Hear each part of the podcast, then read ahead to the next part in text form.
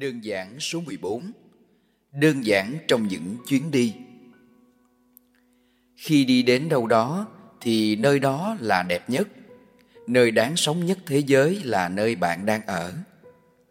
Chắc đâu đó đôi lần bản thân chúng ta so sánh, Hoặc nghe ai đó so sánh nơi vừa đặt chân đến Và nơi đã đặt chân qua. Điều này giống như khen người yêu cũ với người yêu mới vậy đấy. Nơi bạn đến cho bạn cảnh đẹp, cho bạn sản vật, cho bạn đủ thứ nhưng bạn phủ nhận nó.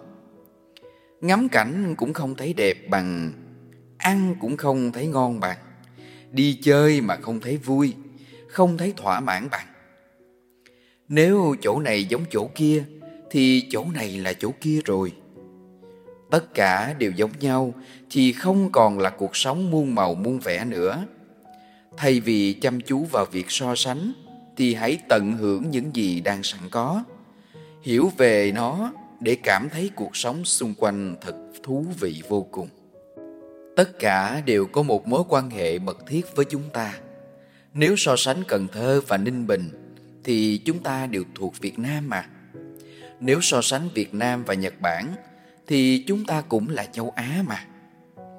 Nếu so sánh châu Á và châu Âu thì chúng ta cũng là trái đất mà. Nếu so sánh trái đất và sao hỏa thì chúng ta cũng sống trong một vũ trụ này mà.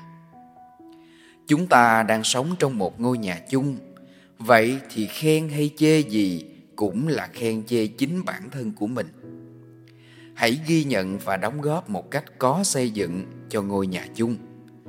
Cảm giác trân quý những gì đang có giúp bạn dễ hạnh phúc hơn vì nó xuất phát từ trong con người bạn, chứ không phải từ ngoại cảnh.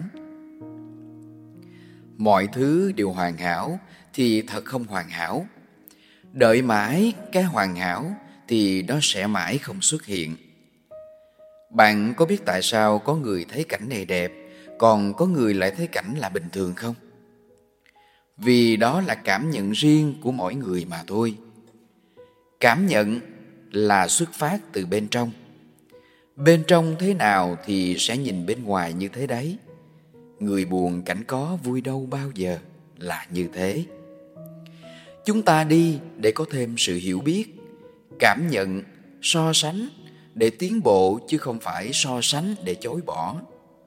Để thấy nơi khác đẹp hơn, tốt hơn hoặc xấu hơn, tệ hơn và tự làm mệt chính mình bạn không thể muốn thời tiết giống Đà Lạt, tiện ích như thành phố Hồ Chí Minh, thức ăn thì giống miền Tây.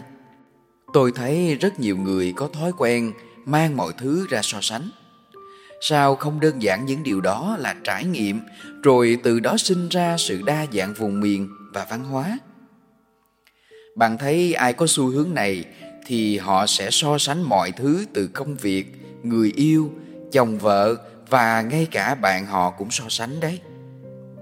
Đừng trách họ mà hãy tội nghiệp họ và tìm cách giúp đỡ họ chứ đừng bỏ qua. Chúng ta cũng đang so sánh họ. Vì vậy, hãy đừng mắc lỗi giống người mà mình vừa nhìn thấy lỗi.